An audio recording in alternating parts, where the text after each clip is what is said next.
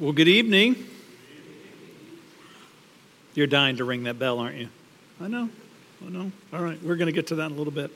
Hey, I want to talk a little bit about the uh, election that's coming up before we get into the into the message, and then if I don't finish the the, the message that I feel like God gave me tonight, then we'll um, we'll blog that, and then you can you can pick it up. But uh, we're going to come to this table at the end of the service tonight for the closing song. And so I want to talk to you about what this table is about and why it's here. Uh, there are cards that are on this table, and the card is, is an opportunity for you to make a pledge. And the pledge is that you're going to vote in November. It's not about a candidate, it's not about a political party. It's not about us as a church trying to get you to pick one over the other. That's if you've been a part of City Life for any amount of time, you know we've never been about that. But what we have been about is that you should vote, that you should participate. And so I want to talk to you because I know this year, for some of you, it's hard to want to participate, right?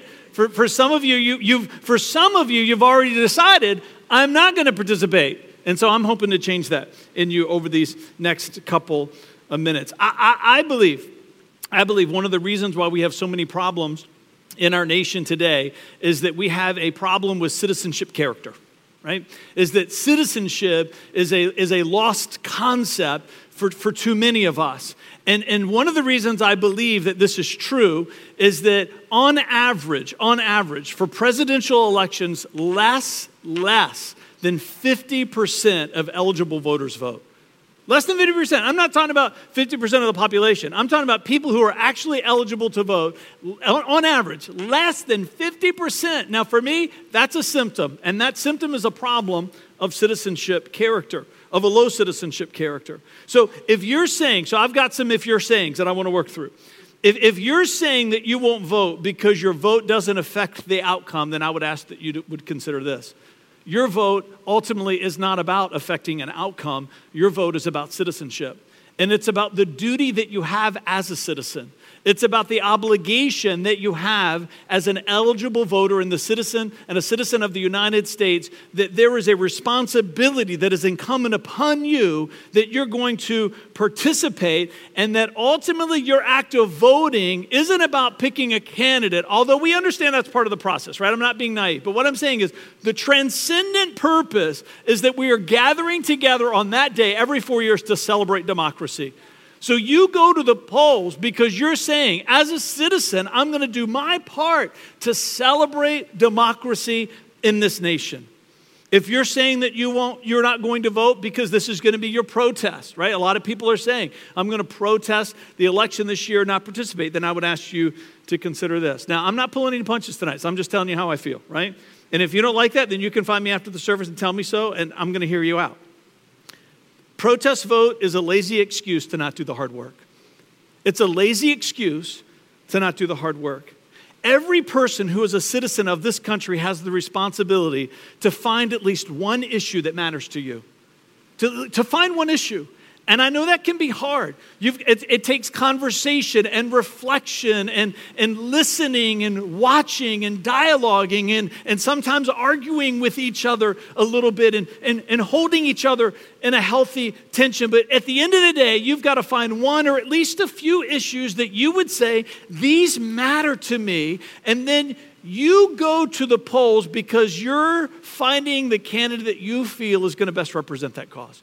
So I'm just going to tell you the one that I've picked, right? I'm not talking about a candidate. I'm not talking about a person that I'm endorsing. I'm just talking about you. For me personally, the cause that I've latched onto for this election, for me, it's about the Supreme Court that there's a, a missing, right? Justice Scalia died, and so there's a seat that's open. And then I believe that over the next four years, the next president, more than likely, is because of the age of the other justices, is going to appoint at least one, if not two. Now, my personal opinion is that the moral climate of our nation has been affected by the Supreme Court more over the last several decades than anything else in our nation. And so for me, that's my issue, right? That's my cause. So I'm not saying that should be your cause. I'm just giving you that as an example. You got to find your cause.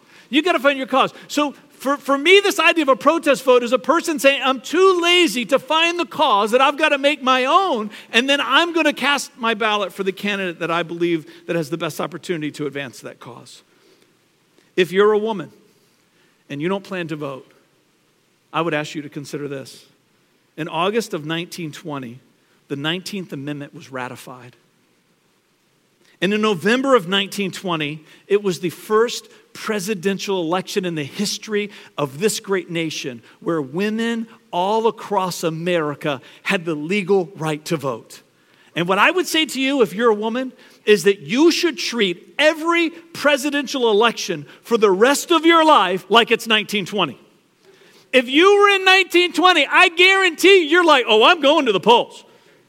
Because all the elections prior to that, depending on what state you lived in, right? Different states had different rules, but at some point there was a time where, where, where, no women were allowed, and presidents were being elected that made decisions that affected you, and you did not have a say. In 1920, women were saying, Oh, I'm showing up to cast my vote to participate in citizenship. You if you're a woman, every presidential election should be 1920 to you. If you're black and you don't vote, I would ask you to consider this. In August of 1965, the Voting Rights Act was signed into law. And in November of 1968 was the first presidential election where all across America, every person of color had the legal right to show up at the polls. And so I'm just saying, if you're a person of color, you should treat every presidential election like it's 1968. The last presidential election before 1968, only 6% of blacks in America who were eligible, uh, eligible to vote participated. In 1968, it almost hit 60%. And I would say that's still not enough. It's still not enough. If you're of the age 18 to 20, which is several of you in this room, and you don't plan to vote, then I would ask you to consider this. In July of 1971, I was four years old. The 26th Amendment was ratified. And in November of 1972 was the first presidential election in our country where adults who are 18, 19, and 20 were allowed to vote. Prior to that, you had to be at least 21 years old. So, what I would say to you, if you're 18, 19, or 20, you should treat every presidential election for the rest of your life like it's 1972. I got one more for you. If you're anything else, that's the rest of us. and you're eligible and you don't plan to vote, then I would ask you to consider this. Since the Revolutionary War, over 1.1 million Americans have died in U.S. wars. Let me read that number to you again. Since the Revolutionary War, over 1.1 million Americans have died in U.S. wars. You should treat every presidential election like 1.1 million people died for you to be able to show up on that day and cast your vote. Every presidential election, when you wake up on that Tuesday in November, you should say to yourself, Self, 1.1 million people gave their lives for this thing we call a democracy. So, what I'm saying to you is, how in the heck can you stay at home? How can you, right? All of us fit into one of these categories. So, again, I'm not pulling any punches tonight. If you choose to stay home, what I would say is you have a citizenship character problem. And this last thing I would say to you is we spent this whole summer talking about your spiritual character, about 24 virtues. Don't tell me that you're serious about your spiritual character and neglect your citizenship character, because for me, that's hypocrisy. It's hypocrisy. You, you cannot be serious about the character of Christ in your life if you've made a vow of devotion to Christ and neglect citizenship character. This is right in here with that. And what we're saying as a church, we are going to raise the level of citizenship character in people that call City Life Church their home by challenging you in moments like this. And so at the end of the service tonight, I'm just saying if you're here and you're eligible to vote, I'm, I'm expecting you to come and pick up one of these cards. Now, these cards are provided by a political organization political organization have agendas. We're not connected to that organization. We're not sending these cards back to that organization. They were just gracious enough to let us use these cards. So this is going to stay in house. It's not going to anybody else. We're not sending this out. But what I'm asking you to do is you're going to take this card. I'm going to fill one out, right? You're going to fill one out. I'm trusting that you're going to fill one out. And you're going to leave that card here tonight. There's pins all in the sanctuary. You're going to, there's a part that you take home, there's a part that you leave, and you fill out your name and address. There's some other stuff that you're going to fill out. And then as a church, we're going to stamp these and we're going to mail them back to you eh, just before the election as a reminder of the pledge that you took. You tracking with me? We have a voice that needs to be heard. And at the end of the day, it's about you choosing to be a good citizen of this great nation.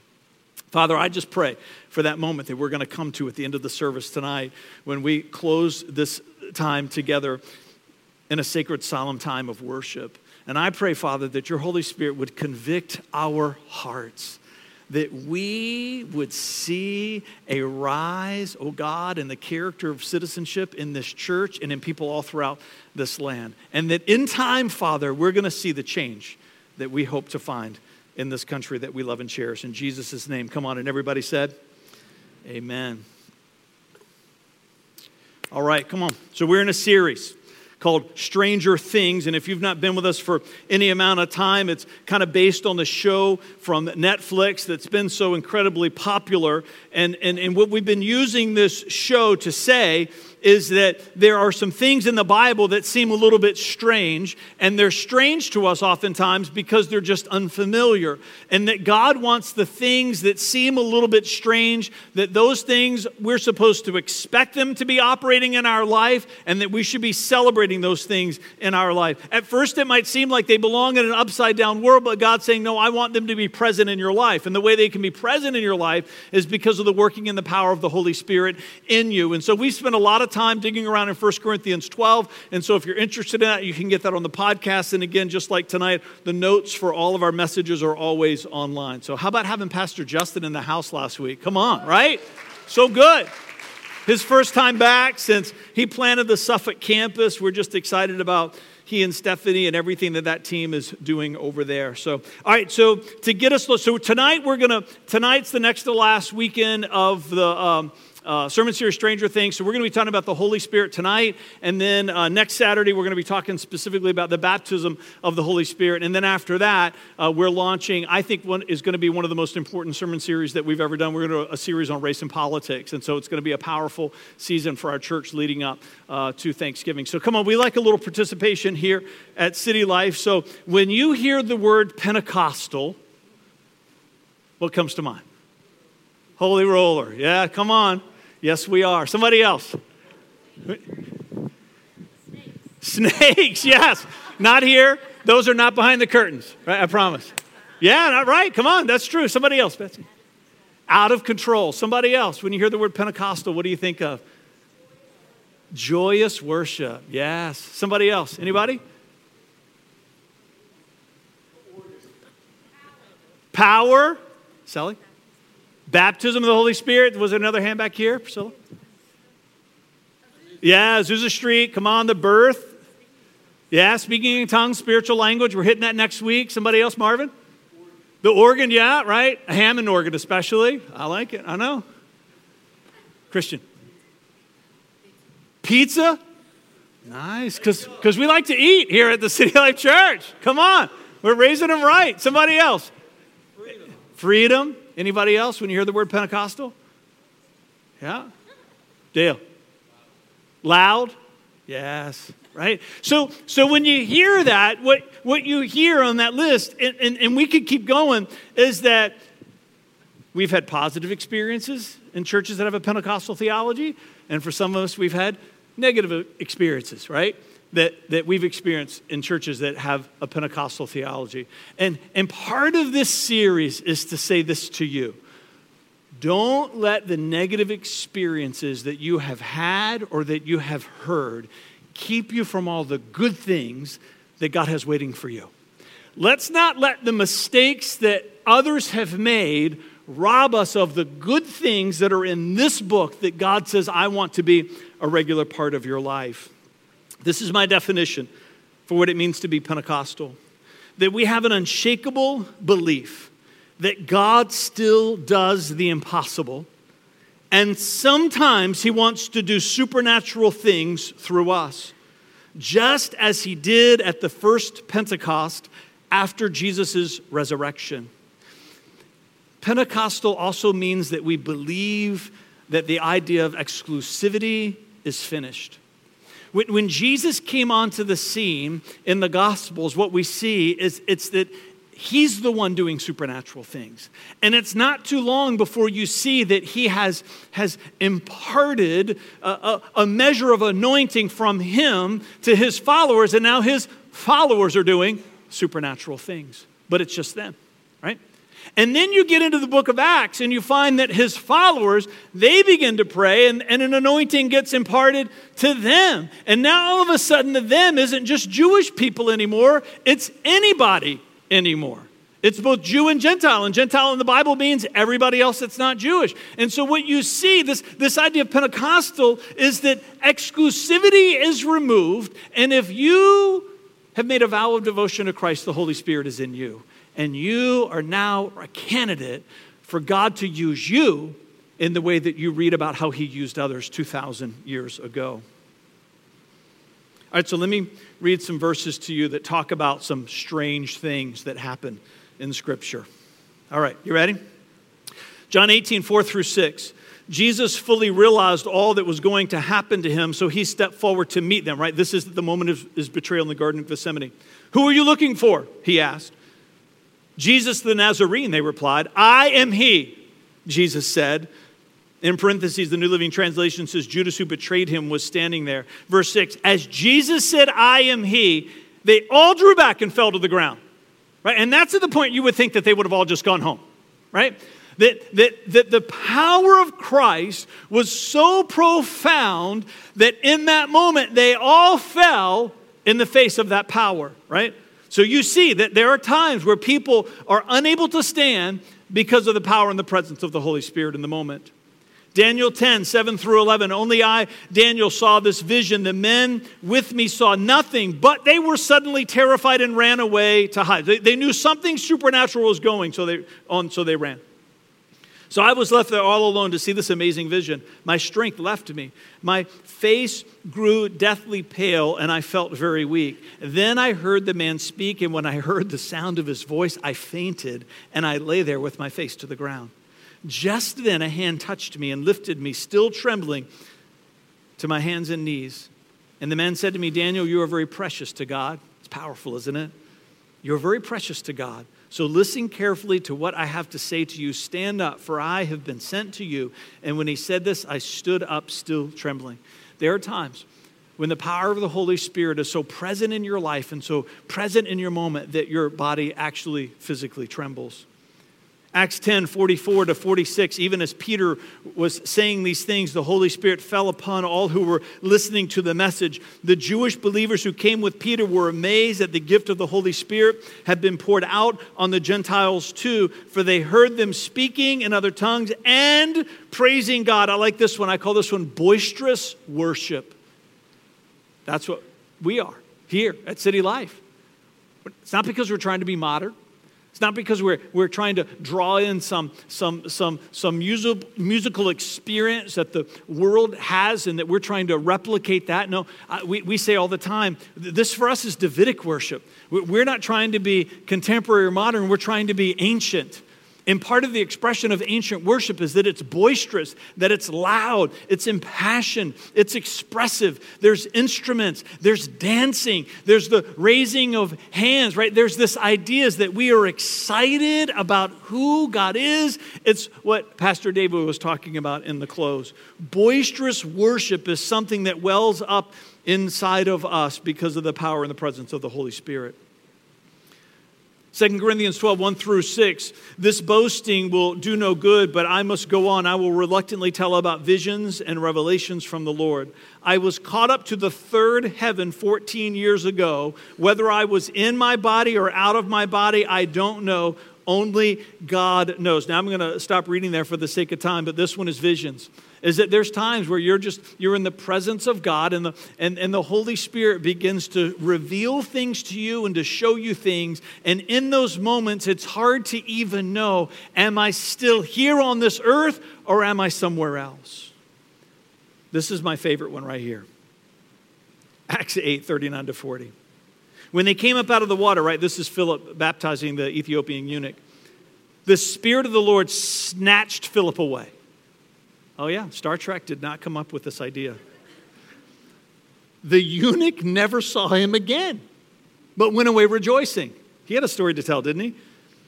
Meanwhile, Philip found himself far north at the town of Azotus. He's on this road, on the way to Egypt, right? He sees the Ethiopian eunuch. He's reading out the scroll of Isaiah. They have this amazing conversation, and the eunuch invites Philip to come up, and he begins to tell him about, about the prophecy of Isaiah is really pointing to Christ. And then this Ethiopian eunuch makes a vow of devotion to Christ. And then there's this water, which that alone is a miracle in the desert, right? And so they say, hey, let's get baptized. So they get down in the water. He baptizes the, he's gone.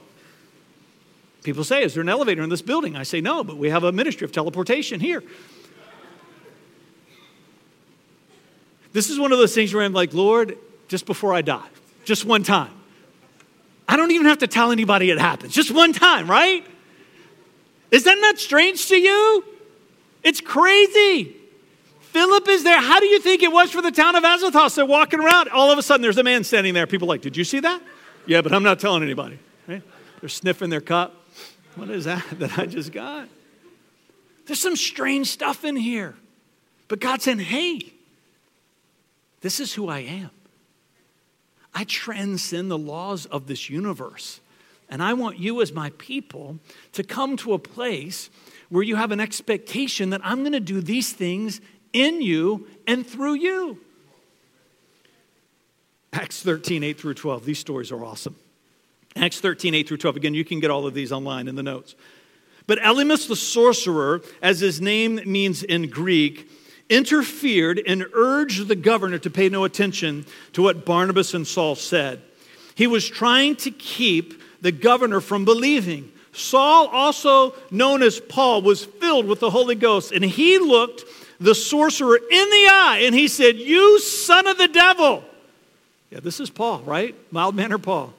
You son of the devil, full of every sort of deceit and fraud an enemy of all that is good? Will you not ever stop perverting the true ways of the Lord? Watch now, for the Lord has laid his hand of punishment upon you, and you will be struck blind, and you will not see sunlight for some time. Instantly, mist and darkness came over the man's eyes, and he began groping around, begging for someone to take his hand and lead him. When the governor saw what had happened, he came a believer. Of course he did, right? For he was astonished at the teachings about the Lord. It's interesting there, isn't it? It doesn't say that he was astonished about the blindness that Elymas suffered. It said he was astonished by the teachings of the Lord. See, because this working in the power of the supernatural is really just for one great purpose. It's for people to have a revelation that God is real and that what he said to Daniel, he wants to say to them, You're precious to me. And then all of a sudden, their heart begins to open up to the teaching that the Lord wants to give to them. And sometimes it's teaching that maybe they've heard years ago as a child, but now all of a sudden their heart is fertile, right? And they begin to believe. It's great, isn't it?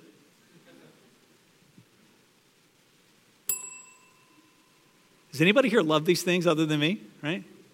When you walk into a store and you see one of the things on the counter, right? What, right? All of us are five all over again.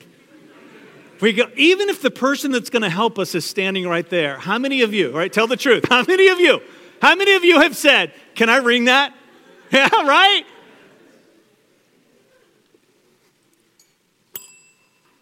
Oh, yeah. You know why we like that sound? You know why? I have a theory. It's the sound of people paying attention to us. That's why we like it.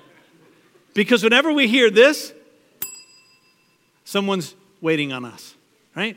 It's the sound of someone paying attention to me. And if you have breath right now, you like for people to pay attention to you.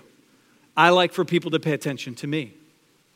And this is one of the reasons why churches that have a Pentecostal theology get into trouble, is because for them, all of these things that we just read is about that noise. It's about people paying attention to them. And that motivation demeans the gift and the working and the power of the Holy Spirit in the moment. So, for us as a church, we're not going to let people's misdirected and misguided motivations stop us from believing and practicing and walking in moves of the supernatural. Our responsibility as leaders is to understand the person's motivation. And sometimes just because the motivation is wrong doesn't mean the gift isn't of God. And part of leadership is to bring discipleship to that person's life so that they can move in this gift that God has given to them, but no longer about ringing their bell. It's still about ringing a bell, but it's about ringing his bell so people's attention will be drawn to Christ. These gifts are so that people will focus on him and not us. But it's hard because we're all human, and that's why community is so powerful because we let other people hold us accountable when our motivations are poor.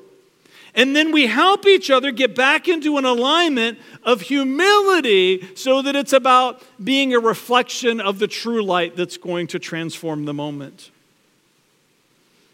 You can come up and ring this after the service if you want to. All right.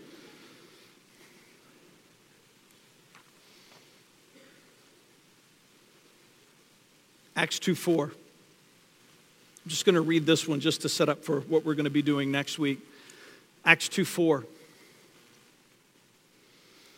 And everyone present, not some, not a few, not the people on this side or the people on that side or the people that came from this family or that family that lived in this neighborhood or that neighborhood or were connected to this ethnicity or that ethnicity. Everyone, it says present was filled with the Holy Spirit and began speaking in other languages. We like to use the phrase spiritual language, and I'm going to explain why that is next week, as the Holy Spirit gave them this ability. It can be strange. It can be odd if you've never heard anybody praying in a spiritual language. Again, the goal is not about drawing attention to ourselves, it's about pointing to God.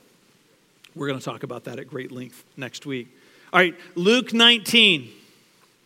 Luke 19 verse 10. I want to read two important declarative statements that Jesus made about why he came to the earth. This sets up our understanding of what the first Pentecost was all about. Luke 19:10 says, "For the Son of Man came to seek and to save those who are lost." Many of you are familiar with this. Where Jesus said, "I came to seek and to save the lost."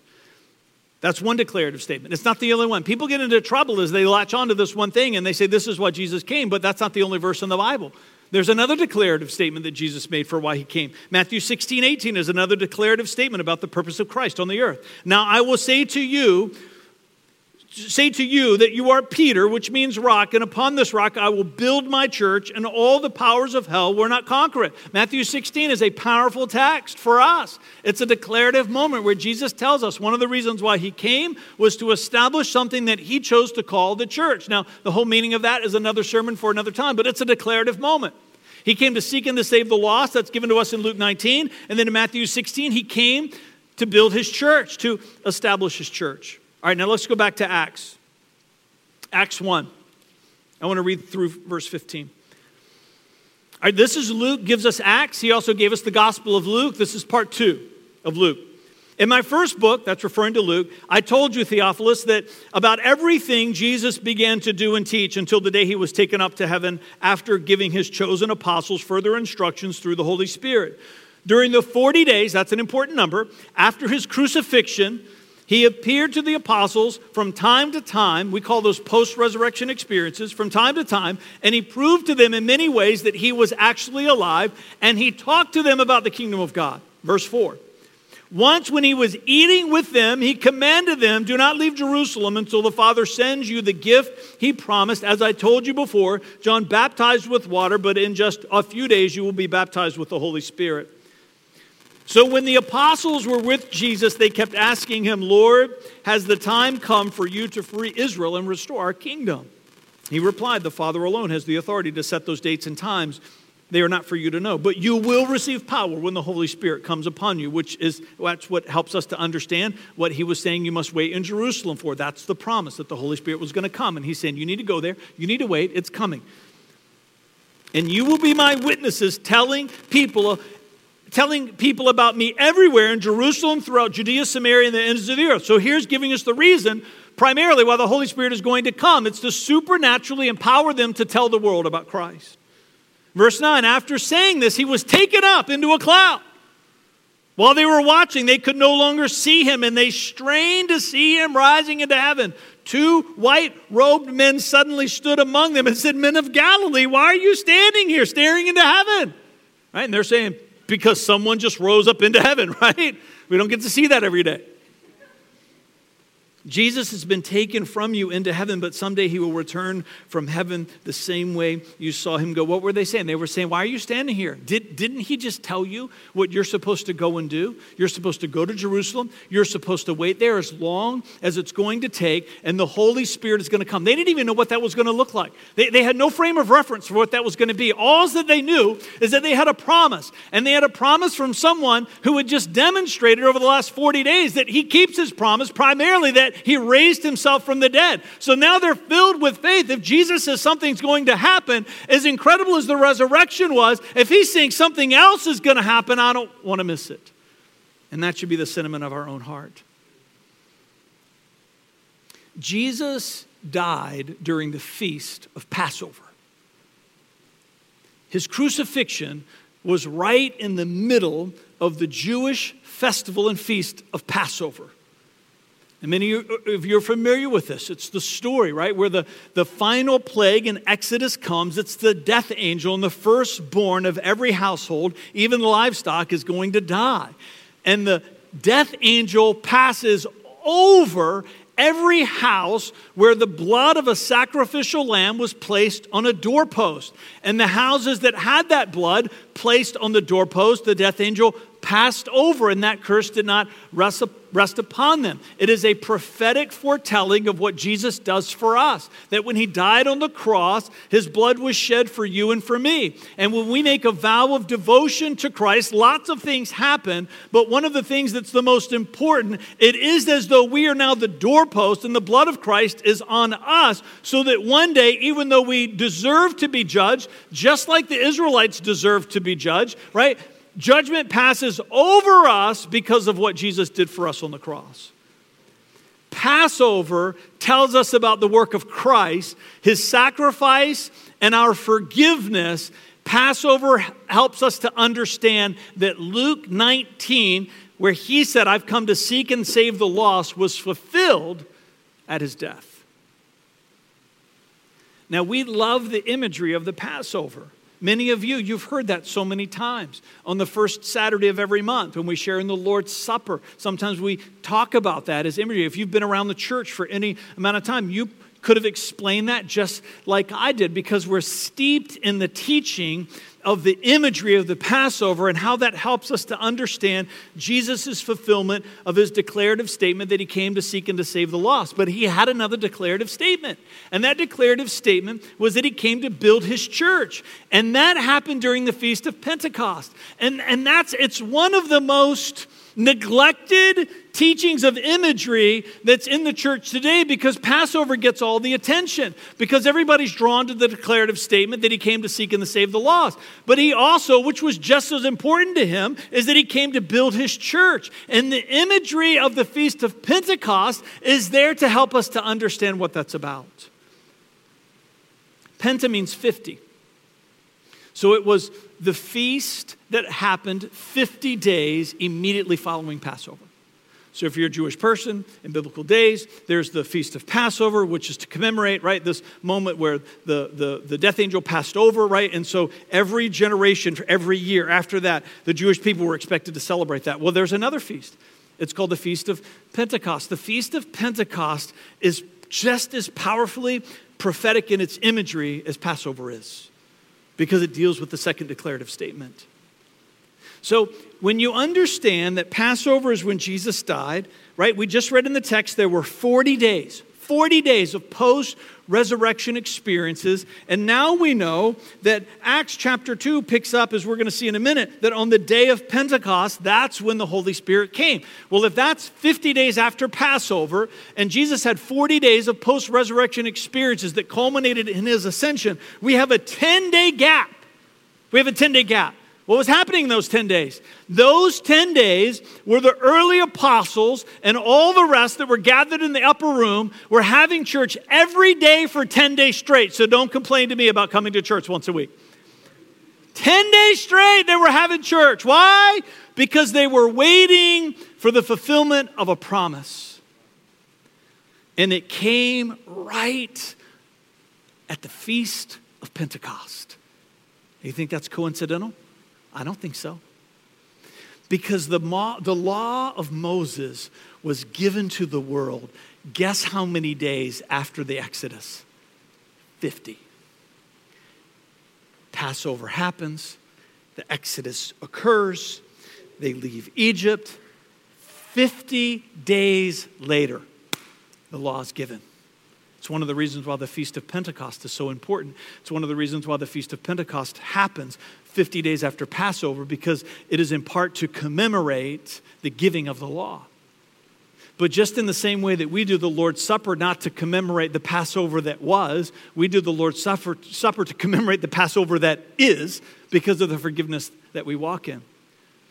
We want people to understand that there is a celebration that you're supposed to walk in of the birthing of the church because of what Pentecost helps us to understand. The church was birthed on the day of Pentecost, not because Jesus was trying to point people again to the Mosaic law. He was trying to point people to a moment in history that was changing, that now we are delivered from law and now we enter into the era of grace. And that's the message that they're empowered to now go and take to the world. The church was birthed on the day of Pentecost because now their message is no longer, you got to do all this stuff to walk in God's favor. Now the message is because Jesus did all this stuff, you get to walk in God's favor. It's a free gift, it's called grace. The church was birthed on the day of Pentecost to celebrate the giving of the law, to remind us that the law no longer governs us. Grace governs us because of Jesus' death on the cross. But there's more. The Feast of Pentecost was also an important celebration because it happened right in the middle of two harvests. See, in the autumn, they would plant both barley and wheat. And barley matures faster than wheat. And so during the Feast of Passover, part of the celebration of Passover is that the barley harvest was happening. And they would give an offering of the first fruits from that harvest. And then sometime later, the wheat comes. Guess when the wheat comes? Yeah, you guessed it, in Pentecost. And so Pentecost is a time that is right in between two harvests the barley harvest and the wheat harvest. You know why that's important? Because when God chose to reveal himself to the world, he picked a people that were not a nation until he made them one, and it was the Israelites. And they were the first harvest of humanity unto himself, to reveal himself to the world. And then he reveals himself to the world. And the Jewish nation gives us our Messiah and our Savior in Jesus Christ and he comes and he dies on the cross, right? The Passover happens for us spiritually. The church is birthed on the day of Pentecost to remind us that we're no longer under law, but we're under grace. But part of this declarative statement is also about the mission of the church. And the mission of the church is now to go out and gather the second harvest.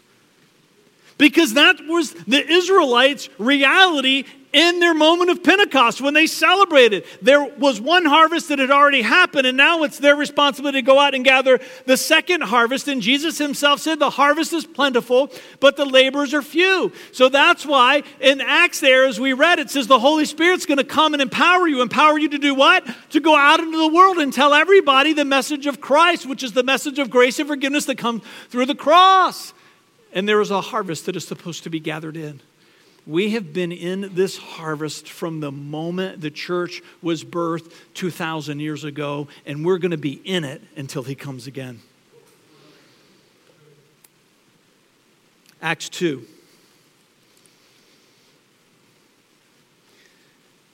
On the day of Pentecost, now you know what that means.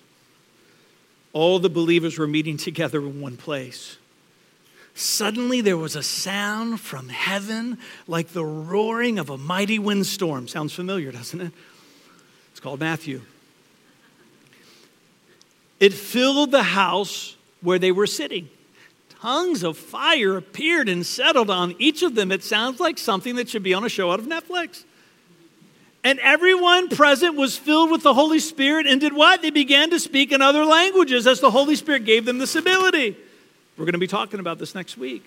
At that time, there were devout Jews from every nation living in Jerusalem. Why? Because they had come for the feasts. And when they heard the loud noise, everyone came running and they were bewildered to hear what?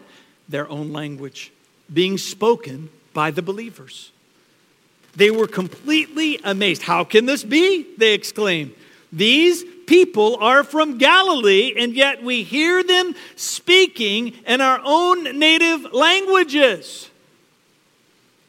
Here we are Parthians, Medes, Elamites, people from Mesopotamia, Judea, Cappadocia, Pontus, the province of Asia, Phrygia, Pamphylia, Egypt, the areas of, of Libya around Cyrene, visitors from Rome, both Jews and converts to Judaism, Cretans and Arabs. And we all hear these people speaking our language about the wonderful things that God has done because they're ringing God's bell. They stood there amazed and perplexed because it's a little bit strange. What can this mean? They asked each other. I love verse 13. But others in the crowd, right? There's cynics everywhere. But others in the crowd ridiculed them, saying, They're just drunk. That's all. Now, I don't know about you, but I've been around some drunk people in my life. And many of you know my story, and sometimes I was that person. And what I can guarantee you, that if you've been, ever been around an intoxicated person, clarity of speech was never a description they would use to describe them. How about so and so? They were hammered last night, but they talked with such eloquence and clarity. Right? Funny stuff in here. They see these people, part of the reputation of Galileans is these are uneducated people. That's one of the reasons why that's pointed out there. They're Galileans. How could they be speaking our language? We know they've never been taught. These are unlearned people but every person there. You know what the other miracle that's happened here that often gets overlooked? Everybody was all worshiping and celebrating all at the same time. Have you ever been in a room full of rowdy, loud people where everybody's talking at the same time? Right? It's muddled, but not here. All of these people, out of this cacophony of boisterous praise and worship, every person heard their language being spoken powerful, supernatural, stranger things that's in this book, all for the purpose of revealing God to the world. And this series has been about one question that we're asking you Will you open your heart to a place of willingness to say, God, however you would want to use me? However, you would want to use me in the ways that you have said are true and right, find me willing. Even if it feels strange, even if it feels unfamiliar, here I am. Use me. I'm going to invite the worship team to come back up. I want to talk about these cards as we close.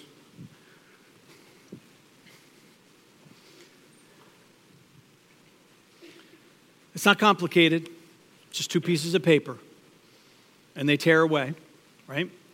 You're going to keep this side and you leave that side and it becomes a postcard. We're not doing anything with these cards.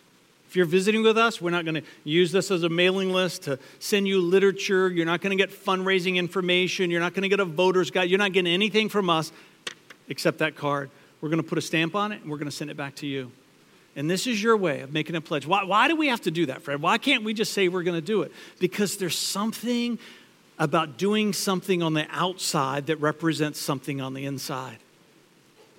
Those of you who are married, you're married because of the love that you have with each other, but you evidence that love to the world through the exchange of vows and a public service and an exchange of rings. For most of you, right? or some other symbol that you have on your hand that reminds yourself in the world, right? There's, there's, there's something about our humanity that needs tangible things to remind us of the commitment of the heart. That's all that this card is about. That's it. It's about you saying, I'm going to be a citizen. It's not about the candidates, it's about the celebration of democracy. Father, we've covered a lot of ground together tonight. And I, and I pray in this moment that your Holy Spirit is going to help us to digest everything that's been said. And that everything that is true, that is supposed to be worked into each of our lives, Holy Spirit, we know that you're going to knead it in like a baker kneading the dough. You're just going to you're going to work it in like the yeast that leavens the loaf in a good way and it's going to change and transform our hearts and who we are. So as we step into this moment of worship, I pray, I pray that there's going to be a convicting work of your Holy Spirit for people to say, regardless of what they said before they came in here. Maybe because of something they've heard tonight, they're going to say, you know what? My citizenship character needs to grow. And I'm going to be a part of celebrating democracy in this great nation this November. In Jesus' name. Come on, and everybody said, Amen. Stand with me as we worship. And if you want to, if you want to, you come and get one of these cards and fill it out and leave it with me tonight.